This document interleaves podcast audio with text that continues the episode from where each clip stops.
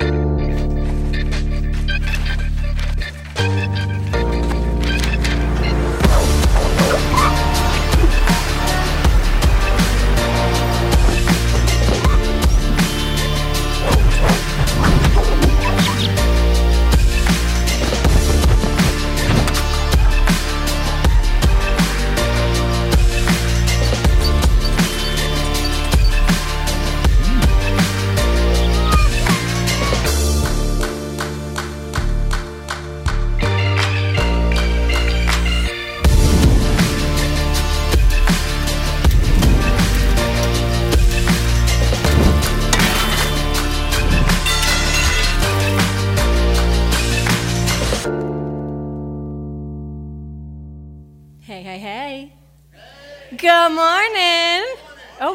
you with me today. I like you people. That's right.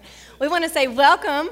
My name is Brittany. If you have never met me or my husband Josh, we're the lead pastors here at Greenville First, and we just want to say thanks for being here. Thanks for watching online. If you're if you're tuning in from home, that's incredible too. We just want to say welcome. And you have picked a fun day because we are kicking off a new series called Not Today, Satan. You hear that attitude right there? We're gonna, I'm going to need everybody to practice. Ready? Get your hips ready. Get your shoulders ready. When I count to three, I'm going to hear it. Okay? I'm going to see which side, right? One, two, three.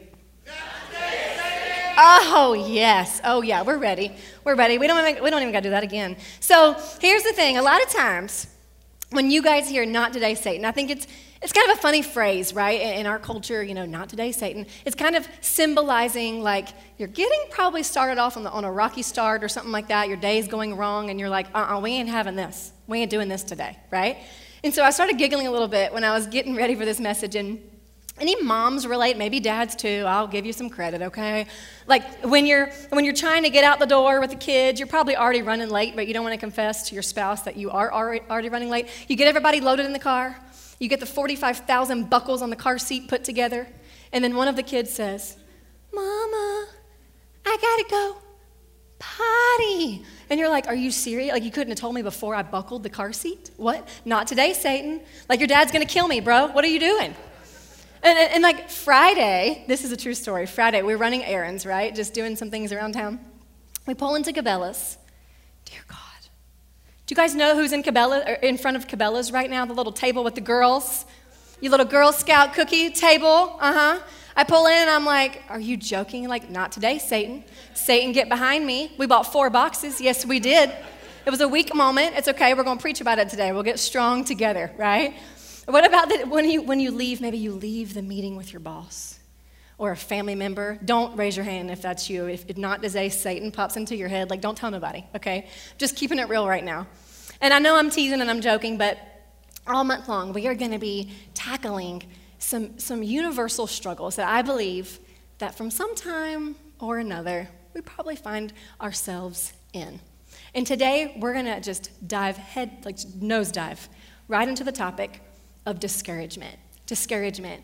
And I think at, some point or another, we find ourselves in a season of discouragement, whether we caused it or not, usually, probably not.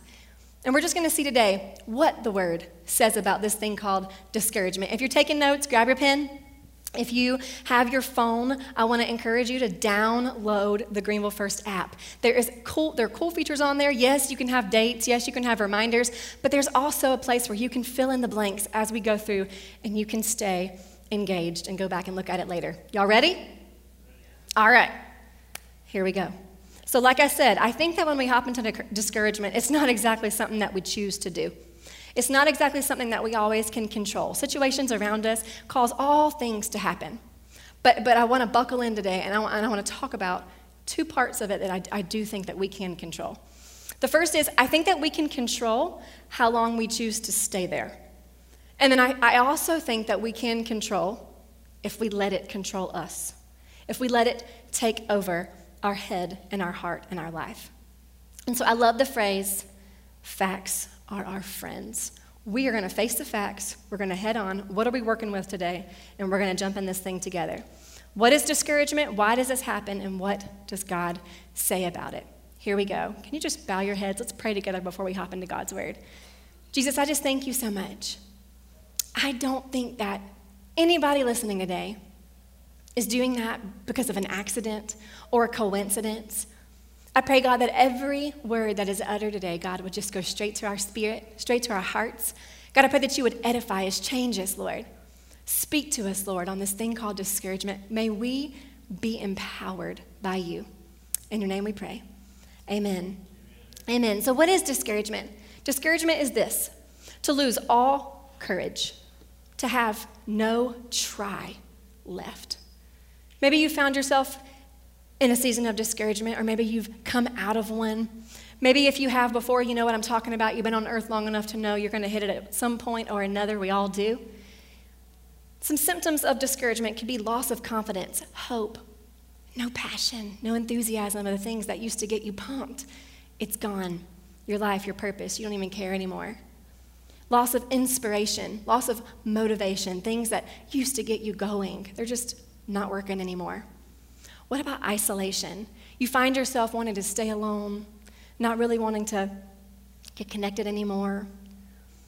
You know, I think that sometimes we reach this point too with discouragement where you kind of have like a mental paralysis where everything is so overwhelming and going completely wrong and you cannot see that you can't see out of the tunnel that you're not making this decision that decision like you're making no decision at all and, and you find yourself just kind of stuck your speech your attitude it, it turns whiny it turns negative like negative nancy vibes it's probably focused on you maybe you're kind of in that wallowing of self-pity and here's the thing it's not like one, one person's better or another we all hit it and that's why we're, we're talking about it, because I believe it's something that should be spoken about. I am sick and tired of us not talking about stuff that we're all going through. We got to talk about it, okay? And I'm fully convinced that if Satan can get in your brain and get you discouraged, he could take over every area of your life. And I'm sick of it. So today, what are we saying? Not today, Satan. That's right. And when we leave here, I want us to be determined and not defeated. Amen? So, all right, head on truth number one. Get your pen, get your phone, get your whatever you got, and here we go. Discouragement dwells on the difficulties, but encouragement focuses on the promises of God. It dwells on the promises of God. You ever been in a situation that you just do not see your, your way out? Brett, you don't know me. I've gone too far. There is no way out. Satan wants us to see the difficulty through a magnifying glass. You ever heard of the phrase like mountain to like molehill hill to mountain? He wants us to see everything in the mountain view when it comes to discouragement, because then we'll have no way out. There's these guys in the Old Testament, back in the book called Numbers. And a little Brittany summarizing translation for you. Basically, these guys called the Israelites. Pretty famous in the Bible. But in Exodus, you'll find them huge, thousands, thousands, thousands, thousands, big group of people. They're all slaves in Egypt. And when I say slaves, like bad, miserable, discouraged, cruel bondage, worst life ever, okay? God speaks to this dude named Moses, and he says, Hey, I want you to go get my people out of there, and I'm gonna, I'm gonna free them, and I'm gonna take them over here to this promised land called Canaan. So, fast forward 430 years. Yes, people are complicated, okay? We, we reach the border of Canaan. Can you imagine this long journey of generations following this promise of God. And every time they mess up, God's good. And every time they mess up, He sees them through. And every time they mess up, He is faithful and they've reached this point. Can you imagine? It's like a bajillion times better than reaching the gate of Magic Kingdom, right? You've, you've been in the car with your kids for nine hours and you have finally made it to Cinderella's castle. It's way better than that, guys. They're looking at Canaan after a journey on foot for 400 years. And God says to Moses, Hey, before you guys cross over, I want you to send some men in, do a little survey of the land, take a little audit. How are the trees? How's the fruit? How's the men? A lot of them strong, weak. How should we prep ourselves to go in? Is the city fortified? Is it large? How is the town? You get it. Go check it out. That was his assignment. And so he sends in 10 men. They go in for 40 days and they come back. Now imagine Everybody's ready. Magic Kingdom, we're at the gate, right? We are ready and pumped. And eight of those men, eight out of ten, they begin to pour out a report of discouragement and despair. They say, they say things like, it does flow with milk and honey, but The people who live there are powerful. The cities are fortified. They're very large. And you can just imagine thousands of people. They're so excited and they begin to deflate. Because let me tell you something discouragement is dangerous, it duplicates itself. And if you let Satan take over your mind and all you see is the difficulty in front of you, all you'll do is begin to deplete. That's his plan, you guys. You know that? That's what he wants you to do. And more than that, it's not that they're just deflated. Discouragement begins to convince them that not only should they not go into Canaan, but that they should actually go back to Egypt. They should actually just volunteer back into a life of slavery. And I'm not even joking when I say this. It's, it's like, how, many times do we read Bible stories and we're like, those dudes are nuts? Like, that doesn't make any sense. Why would you have just traveled 400 years and you're going to go back? We do this, you guys. We do this. How many times have you prayed for a miracle? God's been faithful. And then, oh, we got a hard day and we're wishing away the thing that we prayed for years ago. We do it all the time. Don't you wish yourself back to Egypt? God's going to see you through this season. And even though they hear discouragement, God's watching. You could just hear it in their voices in Numbers 14, verses 2 to 4. If only we had died in Egypt or, or in this desert. Why is the Lord bringing us to this land only to let us fall by the sword? Our wives and our children, they'll be taken plunder. Like they're praying things into existence that haven't even happened yet. They're, they're already assuming the worst. Oh, I'm sure we don't do this, do we? W- wouldn't it be better to go back to Egypt? And they said to each other, We should just choose a leader and go back to Egypt. How many times do we do this? You guys, they're there. They're on the border. They can see it. Don't you let that difficulty go in a magnifying glass. God's going to see you through because you know why? His promises. We've got, a, we've got a word. We've got a load of promises that will not return void. But if you listen to discouragement, it's going to tell you, you can't do it. You better go back. Somebody needs to hear this today. God sees you, He hasn't forgotten you, He's gotten you too far to forsake you. Take courage. And let me tell you something Satan is smart. He is smart, you guys. You know why? Because in Exodus, when these dudes are in slavery, the Bible literally says when Moses goes and says, Guys, God has spoken, He's getting us out of here. Look, look, I'm going to read it word for word. The Bible literally, literally says in chapter 6 in Exodus, when Moses reported this, the Israelites did not listen to him because of their discouragement. I'm sorry, we're discouraged at the, at the border of Canaan and we're going to go back over here. I'm sorry, where was that going to get you? Back into discouragement? Satan's smart. It's a cycle. Don't stand and fall in the midst of his schemes. You have got to remain strong and remember the promises of God. I love this quote Unbelief overlooks the promise and power of God. It magnifies every danger and difficulty, and it fills the heart with discouragement. Justly are the Israelites left to this temptation for putting confidence in the judgment of men when they had a, the word of God to trust into. Hmm. How many times do we do this? And my mathematicians in the room, you may be thinking, well, Britt, you said there was 10 dudes. Eight of them said bad stuff, discouragement. What about the other two? Oh, they spoke life. They spoke life. Their names were Caleb and Joshua. And, and it says in Numbers, chapter 13, 30, then Caleb silence the people before Moses and God. Could you imagine these eight men are going to town, discouragement, party pooper vibe, like whole whole like crowd is just like, you've got to be kidding me. We can't do this. We got to go back. My man Caleb is like, uh-uh, y'all need to hush. You, you need to get yourselves put back together. Here's what he says. We should go up and take possession of the land, for we can certainly do it. See, encouragement. It's reminding him of them of the promise that God has made to them. You know there was a promise of God, otherwise, why in the world did they walk for 400 years? They know it was there. They know He spoke this promise, but discouragement wants us to forget about it. Chapter 14, 7 through 9 says, The land we passed through and explored is exceedingly good, Caleb says. If the Lord is pleased with us, He will lead us into a land, a land of flowing of milk and honey, and He will give it to us. He's not saying maybe. My man is like, Guys, it's happening. Only do not be afraid of the people of the land, because we will swallow them up. Their protection is gone, but the Lord is with us. Do not be afraid of them. You got to keep trusting. You got to keep going. Trust in his promises. Don't you go back to Egypt today. I am telling you, you don't do it. At the end of that story, just to wrap that part up, they listened to the eight. Eight men changed a whole generation. You know what happened? Discouragement might delay the promise of God, but it's not going to deny it.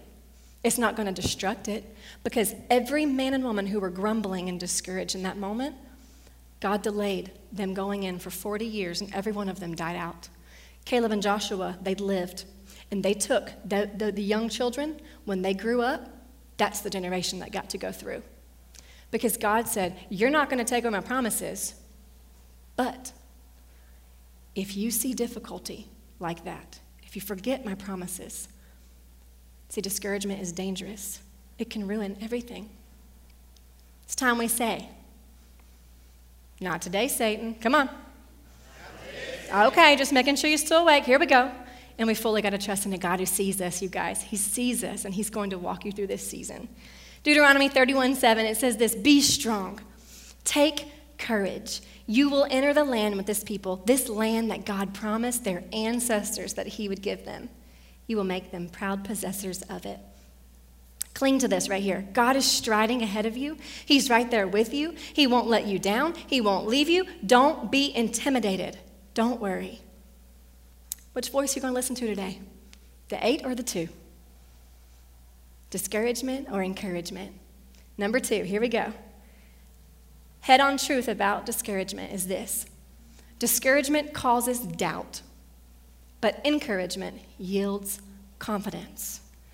You know, I think that Satan sits back and he, and he probably says, hmm, if I can just get them questioning what they knew was already true, if I can just get a little ounce of doubt in there, I've got them. You guys ever watch that show back in the day, Who Wants to Be a Millionaire? You ever saw that? You know, you know the person is like going for the dollar, or however, you know, 50,000, whatever it is. They give their answer. They're like, B. What does that dude say back to them? Is that your Is that your final answer? I used to do that to my third and fourth graders when I was a teacher, and now I feel kind of bad about it since I'm preaching about Satan questioning. Because here's the thing here's the thing they could be so sure of their answer. And the minute they say, Is that your final answer? Mm, well, I thought so. Maybe, maybe I should change it to C, you know?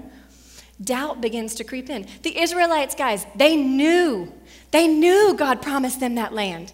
That there was no question until discouragement came. And it brought a little, just enough doubt to mess up the plan. See, there's a, there's a guy in the New Testament named John the Baptist, one of the greatest men to ever live. He was a prophet. And one of his basically his assignment was to just prepare the way for the Messiah. Jesus was coming. And in John 1, he's so confident. He is so sure that Jesus Christ is the Messiah. You guys, he even gets to baptize Jesus himself. And in John 1, I'll paraphrase, it says that John told everyone, He is the one coming after me. I am not even worthy to untie his sandals. Look, the Lamb of God who takes away the sins of the world. I have seen and I testify that He is the Son of God. He's so sure that's the Son of God. But then life happens. Sound familiar? Man, I know God's called me here. I know this is going to happen here. I know what I'm supposed to do. And then life happens. Hmm. And John finds himself in a season of prison. He is literally in jail. Discouragement creeps in. Oh man, he's been used to change lives. He has impacted so many people by his ministry. But he sits in a jail cell and he calls the disciples and he says, Hey, I got a question. I want you to go back and I want you to go out there and I want you to ask Jesus, Are you the one who, who was to come? Or should I be expecting somebody else? What? This is the same guy who baptized you. What are you talking about? What are you talking about, John? Why, are you questioning? You, you told us he was the Messiah. You knew. You've told the whole town. But just a little bit of doubt can creep in there. Satan likes to get us to question things that we knew was true. But look how good Jesus is. See, at this time that, that John is sitting in this prison, Jesus is out. Miracles are happening. And the disciples come to Jesus, and of course, they report back, hey, John wants us to ask you, like, should we be expecting somebody else? He looks them in the face in Matthew 11, 4, and he says, Go back and you report to John what you hear and what you see. The blind receive sight. The lame walk. Those who have leprosy are cured. The deaf hear. The dead are raised. The good news is preached to the poor. Blessed is the man who does not fall away on account of me. You go back and you tell John what I said.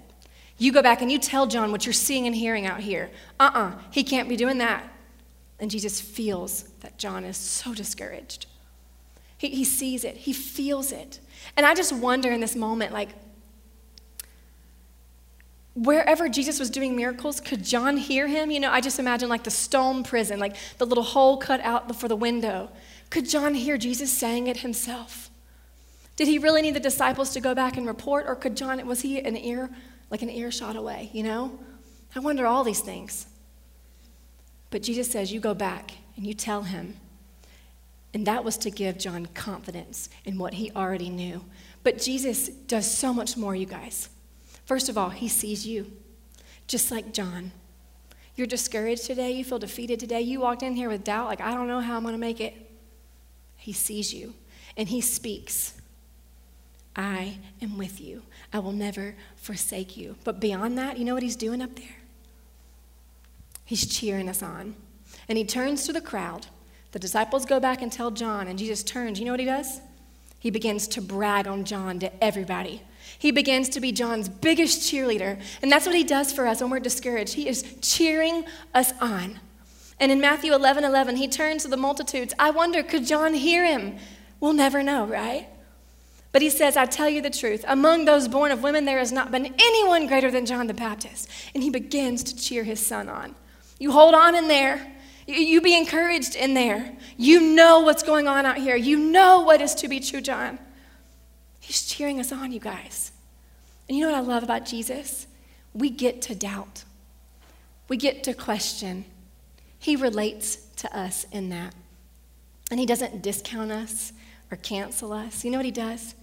Jesus encourages the discouraged. Because encouragement brings confidence to our heart. It reminds us that we can make it. And you know who hates that? Satan. He doesn't want us confident in anything of the Lord. He wants us to question everything. And we were brought back to this scripture on Wednesday in our sisterhood Bible study. We were talking about the life of Jesus and all the things. And we were brought back to the very common story of Adam and Eve in Genesis. Most of us, even if we're not raised in church, have heard these guys' names before. And I never realized, did you realize that in the garden when Eve is walking around, you know, what should I do? You all know she's about to eat the fruit. We're going to hate Eve, right? It's about to go down. But I, I, guess I never, because you read the story so many times, you read it so fast, I never really focused on what Satan actually says in that moment that he tempts her. Do you know he doesn't say, hey, girl, go eat the fruit? He doesn't actually even speak to her in a statement at all. He asks Eve a question just like a scheme, just like a tactic that he would use. And he says this Did God really say, You must not eat from any tree in the garden? No. Satan didn't ask this because he really didn't know the answer. Just wanted to get enough doubt in there so that she could say, Hmm, well, maybe I should go check it out.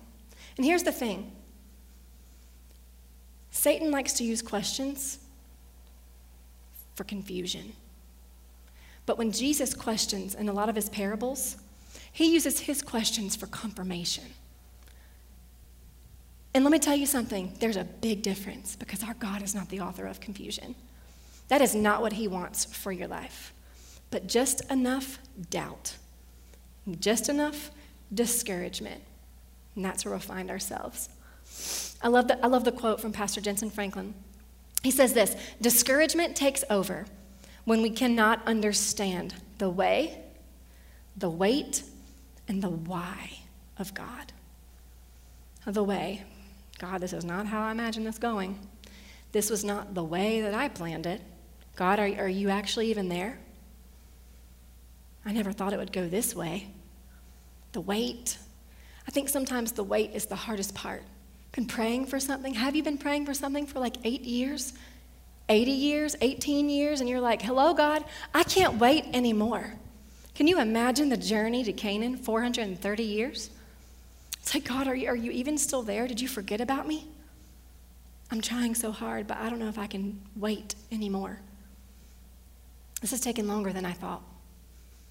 What about the why? Hmm. Why me, God? Why is this happening to me? Why my daughter? Why my dad? Why, why my health report? Why my job? Why us? Why them and not me?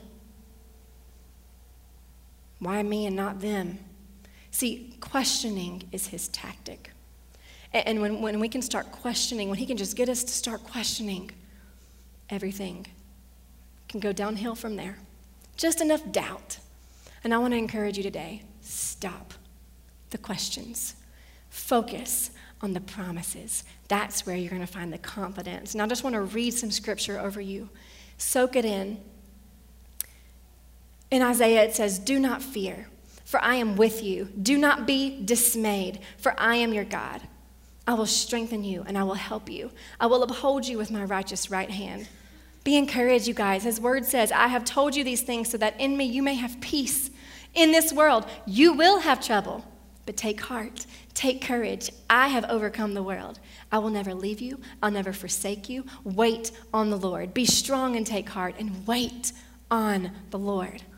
Trust in the Lord with all of your understanding and lean not on your own understanding. Trust Him with all of your heart. It's not about what we can understand. In all of your ways, submit to him, and he will keep your paths straight. I can do all things through Christ who gives me strength. Hmm. So, the head on truths discouragement wants you to see the difficulty, and discouragement wants you to begin doubting. Just enough so that you'll quit. And that's our third head on truth today. The goal of discouragement is defeat while encouragement screams, Don't give up. I love the Word of God. In Ecclesiastes chapter 3, the Bible lists 28 seasons that we will probably go through from some time or another. You know, season to be silent, season to speak, season to plant, season to uproot, season to mourn, season to dance. I could go on and on, but you know what it doesn't say? There's a season to quit. But discouragement would like you to think otherwise. Don't fall into the trap. You know, there, there's a guy named Job in the Old Testament. Did you guys realize in one day, he lost all of his possessions, all of his livestock, and all 10 of his kids in one day? And the Bible, it, it lists all sorts of questions that he was asking God God, what are you doing to me? Why is this happening to me? Are you even up there? Could you imagine in one day? It's almost enough to even imagine. But he stayed faithful, and God blessed him a double portion. In the New Testament, Paul, oh, he went through some discouraging seasons. That dude was beaten, imprisoned, pelted with stones. He was shipwrecked three times, and he was flogged to almost death multiple times. But he pushed through, you guys because he knew God is faithful. He's going to see me through this. And he is one of the most influential kingdom builders of the Christian church. Stay steady. God's going to see you through. James 1:12 reminds us, "Blessed is the man who remains steadfast under trial, for when he has stood the test, he will receive the crown of life which God has promised to those who love him." Don't you give up. I think sometimes our greatest pain is the catalyst to our greatest gain. Hang in there. If we can trust a toy company to get every correct piece of the puzzle into the correct box, surely we can trust the creator of the universe to see us through. Think about how far you've come. Can I encourage you today? Don't give up. I just want to pause normally in the middle of the chat that we're having. We don't always do this, but I just feel in this room. Can I just pray for you for a second? If you feel comfortable, would you just hold your hands out like this? And I think sometimes it's like, what are we doing? We're doing weird stuff in church. No. This is a universal sign of I surrender. And today I just want to pray over you and, and just surrender with you. As some of you, I think, walked in here really defeated, really depleted. Some of you walked in here with questions in the back of your head that people around you may not even know about, things that you're wrestling with. And I just want to pray really quick before I move on. God, I pray that you would just meet us here. For those watching at home, I pray that you would meet them there. And I rebuke the spirit of discouragement right now over every ear that is listening. Difficulty, doubt, defeat. God, I pray against strongholds. I pray against suicidal thoughts. I pray against depression, anxiety, and guilt. I pray where we see difficulty, God, you'd remind us of your promises. Where we feel doubt, God, that you would bring us back to full confidence. And when we feel defeated, God, that you would give us strength to hold on and not give up. In our relationships, our health, our families, our jobs, our lives, Lord. Please speak new zeal, new faith, new hope. God, new provision, new inspiration, new passion, and new motivation over it right now. In Jesus' name. Amen. Amen. He's so good, you guys. So, what do we got here? We've got a diagnosis, we've got some symptoms, but I'm going to let you take home a little prescription. Some practical things. Britt, I don't know if I'm going to make it. Yes, you are. Four treatments for discouragement. The first one is this armor up. Armor up. What do you mean? Here's what I mean. Ephesians 6:10 says, "Finally be strong in the Lord and his mighty power. Put on the full armor of God so that you can take your stand against the devil's schemes." Oh, we've talked about his schemes today. Not today, Satan. But you got to armor up if you're going to be ready for the battle. Verse 14 on down it says, "Stand firm then with the belt of truth buckled around your waist."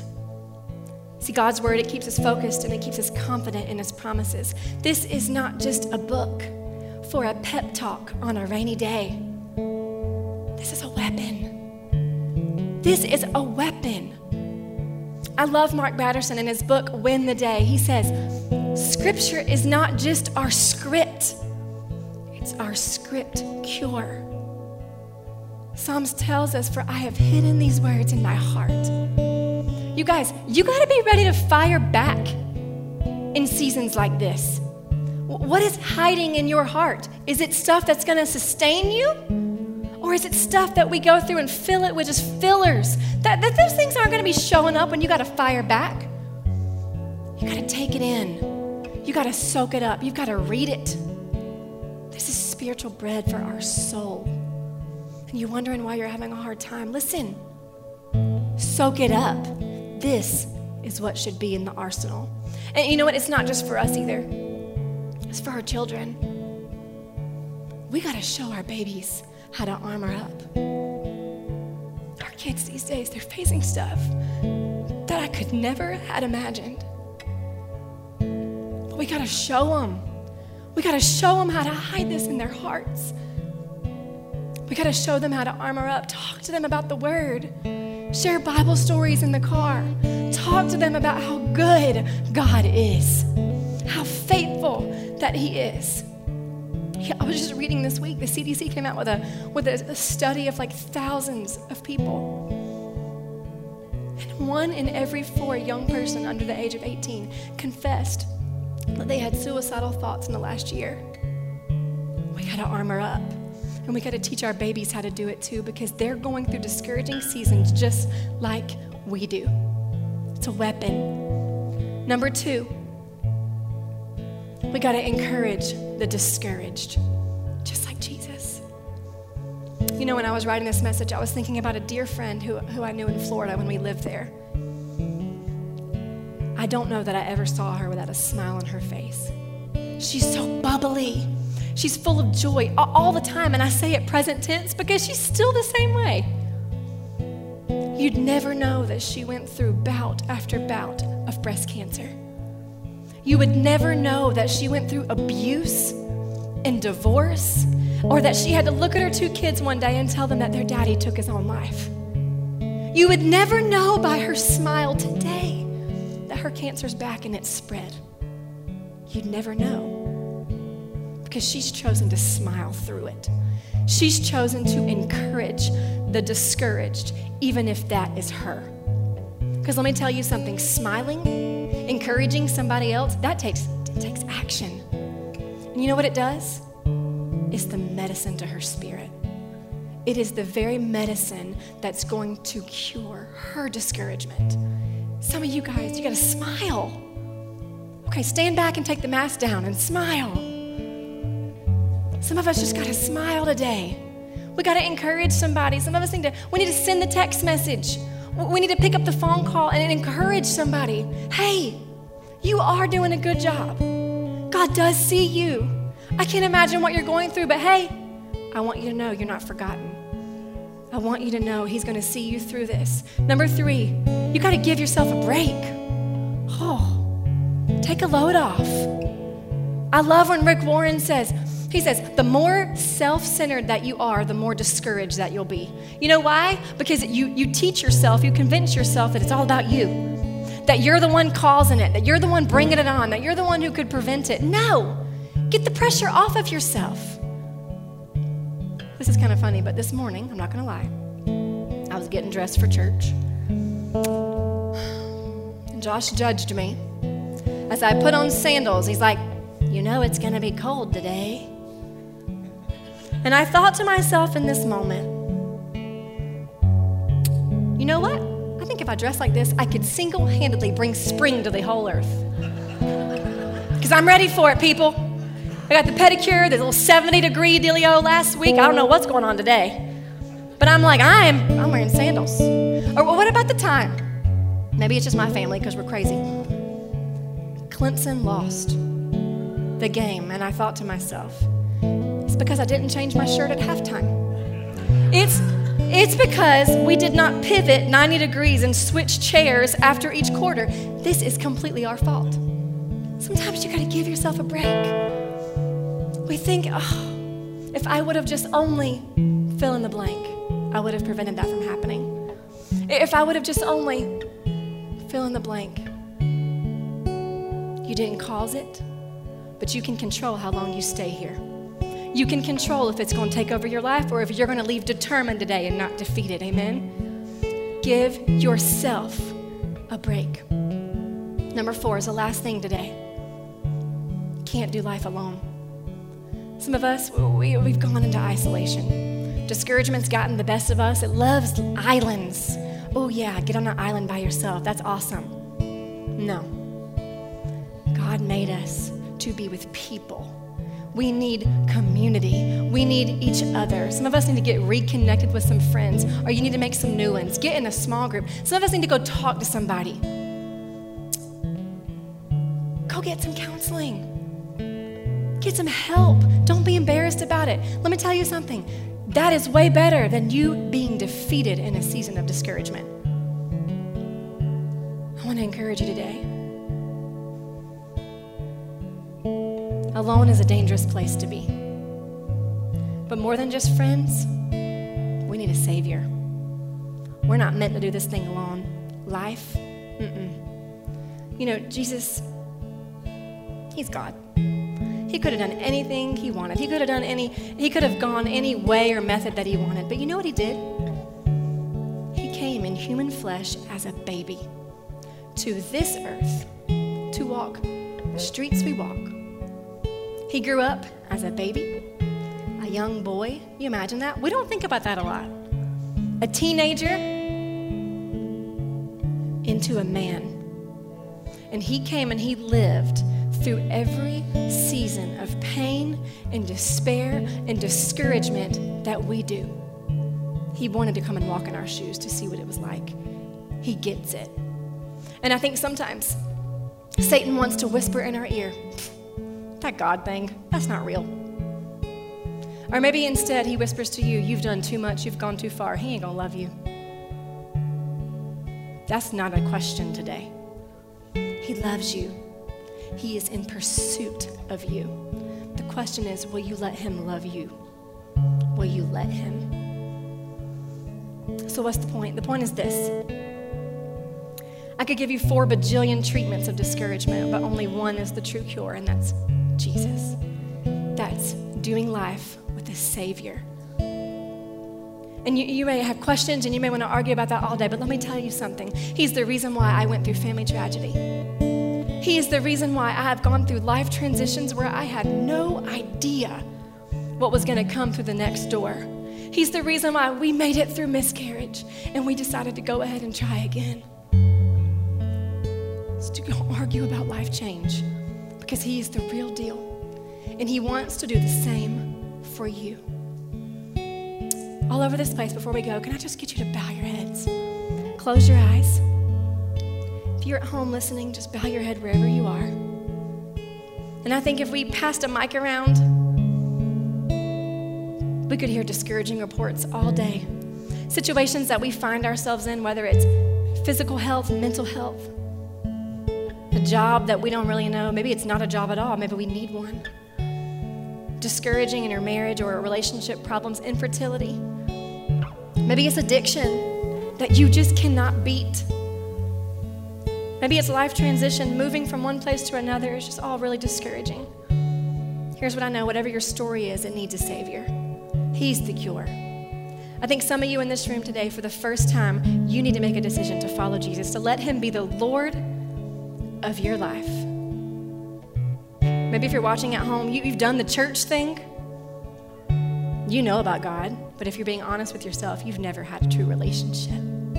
He's never walked with you from morning till night. He's never been that friend sticking closer to the brother in your mind.